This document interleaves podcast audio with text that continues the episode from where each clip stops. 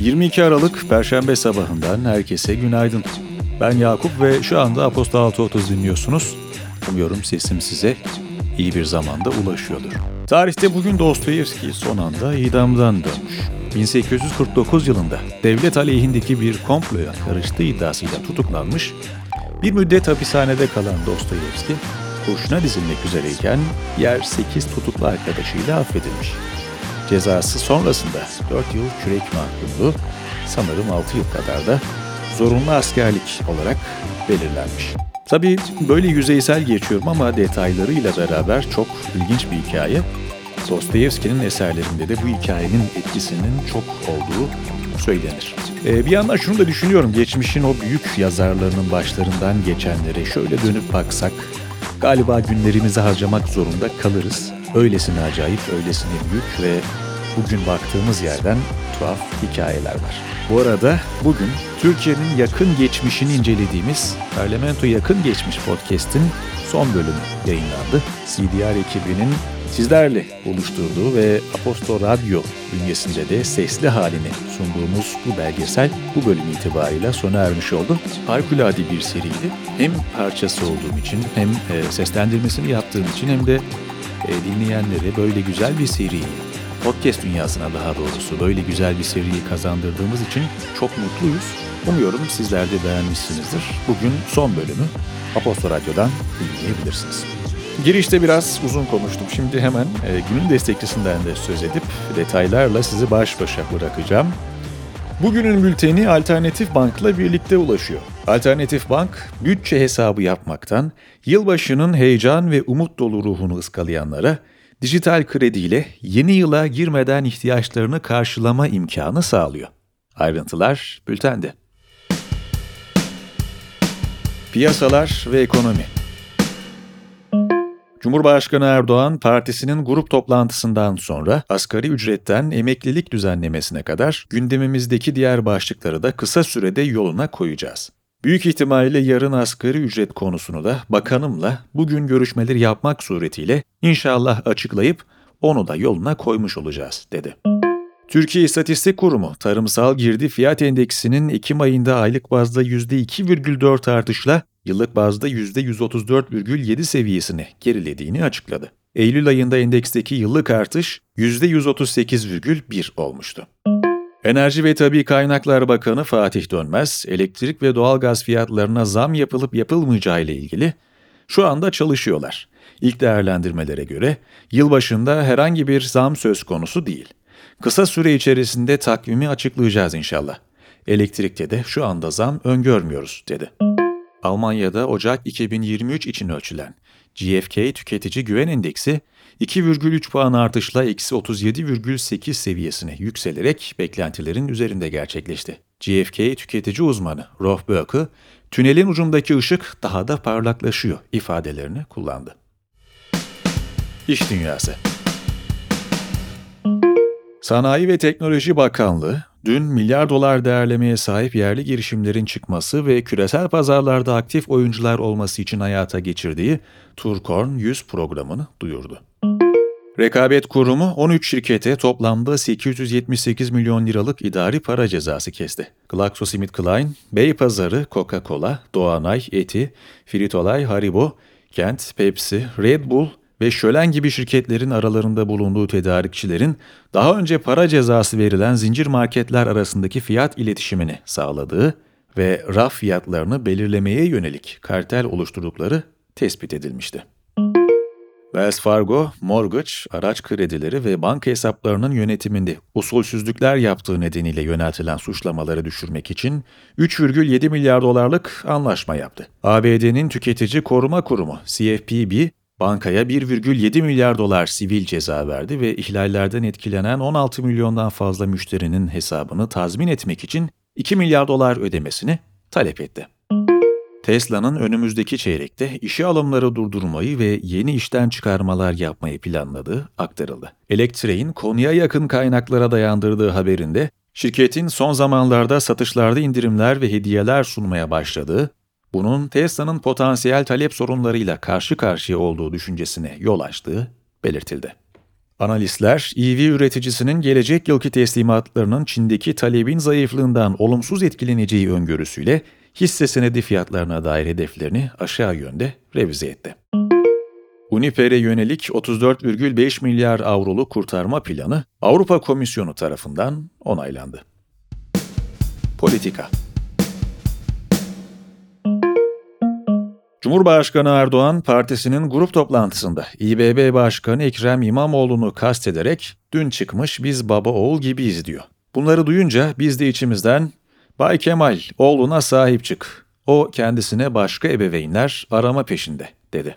İmamoğlu, Cumhurbaşkanı Erdoğan'ın ifadelerine "her CHP'linin ve ailesinin lideri olan Sayın Kemal Kılıçdaroğlu adaydır" sözleriyle yanıt verdi. İmamoğlu ayrıca YSK Başkanı'na "YSK Başkanı, işine bak, görevini yap, sürecine odaklan" ifadeleriyle seslendi. HDP'nin tutuklu bulunan eski eş genel başkanı Selahattin Demirtaş, muhalefetin Cumhurbaşkanlığı adaylığı tartışmalarına dair "İçinde bulunduğumuz kritik döneme yetki veya koltuk paylaşımı olarak bakmak, tarihi fırsatı heba etmektir. Türkiye Cumhuriyeti hepimizindir. Dolayısıyla hepimiz sorumluluk alarak halkın yararı için fedakarlık yapmakla görevliyiz" dedi. Radyo ve Televizyon Üst Kurulu üyesi İlhan Taşçı, Halk TV'de yayınlanan Medya Mahallesi programına Tele1'e ve Fox TV'ye cezalar verildiğini duyurdu. Ukrayna Devlet Başkanı Volodymyr Zelenski çeşitli temaslarda bulunmak üzere ABD'ye giderek Başkan Joe Biden'la bir araya geldi. Zelenski'nin ziyareti kapsamında kongrede bir konuşma yapması bekleniyor.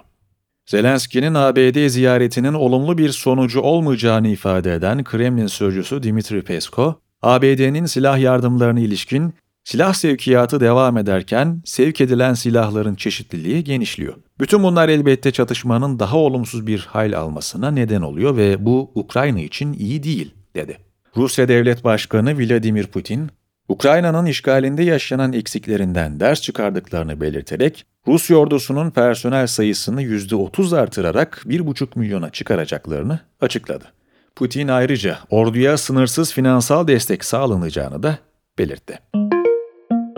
Fransa öncülüğünde Ürdün'de düzenlenen 2. Bağdat İşbirliği ve Ortaklık Konferansı'na katılan bölge ülkeleri, ülkenin krizden çıkmasını teşvik edecek bir çözüm için Irak'a İran'ın etkisinden kurtulma çağrısı yaptı. "Irak'ın egemenliğini istiyorsak, Irak'ın ve komşu ülkelerin tüm güvenlik sorunlarını halletmek gerekli" diyen Fransa Cumhurbaşkanı Emmanuel Macron, güvenlik, ekonomi, su ve enerji altyapılarının Irak ve bölge ülkelerin egemenliği için önemli araçlar olduğunu ifade etti. Teknoloji ve startup. Elon Musk, Twitter için yeni bir CEO arayışında olduğu haberlerinin ardından "işi kabul edecek kadar ahmak birini bulur bulmaz CEO'luktan istifa edeceğim. Sonrasında sadece yazılım ve sunucu ekiplerini yöneteceğim" açıklamasında bulundu. Apple'ın Çin'e bağımlılığını azaltmak için 2023 model MacBook'ların bir kısmını Vietnam'da üretmeyi planladığı bildirildi. Nikkei'nin haberinde iPad, AirPods ve bazı Apple Watch modellerinin üretiminin yapıldığı Vietnam'da MacBook üretimine Mayıs 2023'te başlanacağı bilgisi paylaşıldı. Core Scientific'in iflas başvurusunda bulunduğu bildirildi. En büyük Bitcoin madencilerinden olan ABD merkezli şirket, Ekim ayında Bitcoin fiyatlarındaki düşüşün, yüksek elektrik maliyetlerinin, artan rekabetin ve iflas eden Celsius'lu olan davanın performansını ve likiditesini etkilediğini belirtmişti. Microsoft'un Activision Blizzard'ı satın almak için sunduğu $69 milyar teklife 10 kişilik bir oyuncu grubu tarafından dava açıldı. Geçtiğimiz haftalarda Federal Ticaret Komisyonu'nun açtığı davanın ardından bu sefer oyuncular satın almanın gerçekleşmesiyle rekabet ortamının bozulacağını, fiyatların artacağını ve Microsoft'un pazar gücünün fazla büyüyeceğini ifade etti. DALL-E2 ve ChatGPT'nin geliştiricisi OpenAI, metinden 3 boyutlu modeller üreten yeni yapay zeka modeli PointE'yi tanıttı. Birleşik Krallık'ta gerçekleştirilecek ilk uzay uçuşu için milyarder Richard Branson'ın şirketi Virgin Orbit'in Sivil Havacılık Otoritesi'nden lisans onayı aldığı bildirildi. Şirket bu onayla Ocak 2023'te uzaya 9 uydu fırlatmayı planlıyor.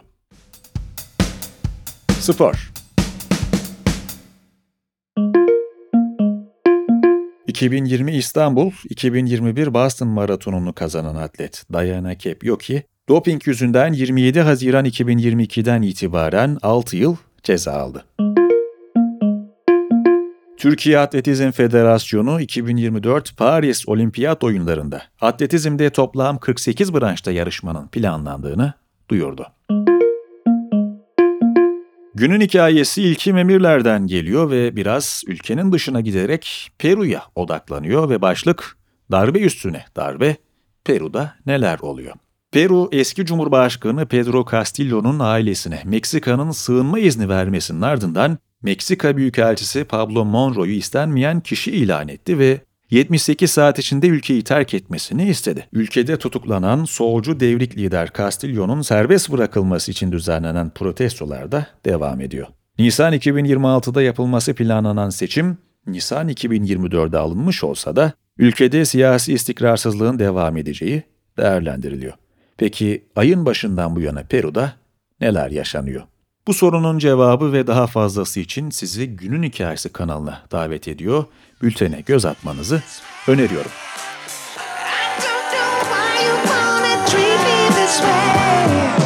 Bu haberle beraber bana ayrılan sürenin sonuna geldik. Ben Yakup. Bugünün bülteni Alternatif Bank'la birlikte ulaştı. Bir sonraki yayında görüşünceye dek kendinize iyi bakın, hoşça kalın.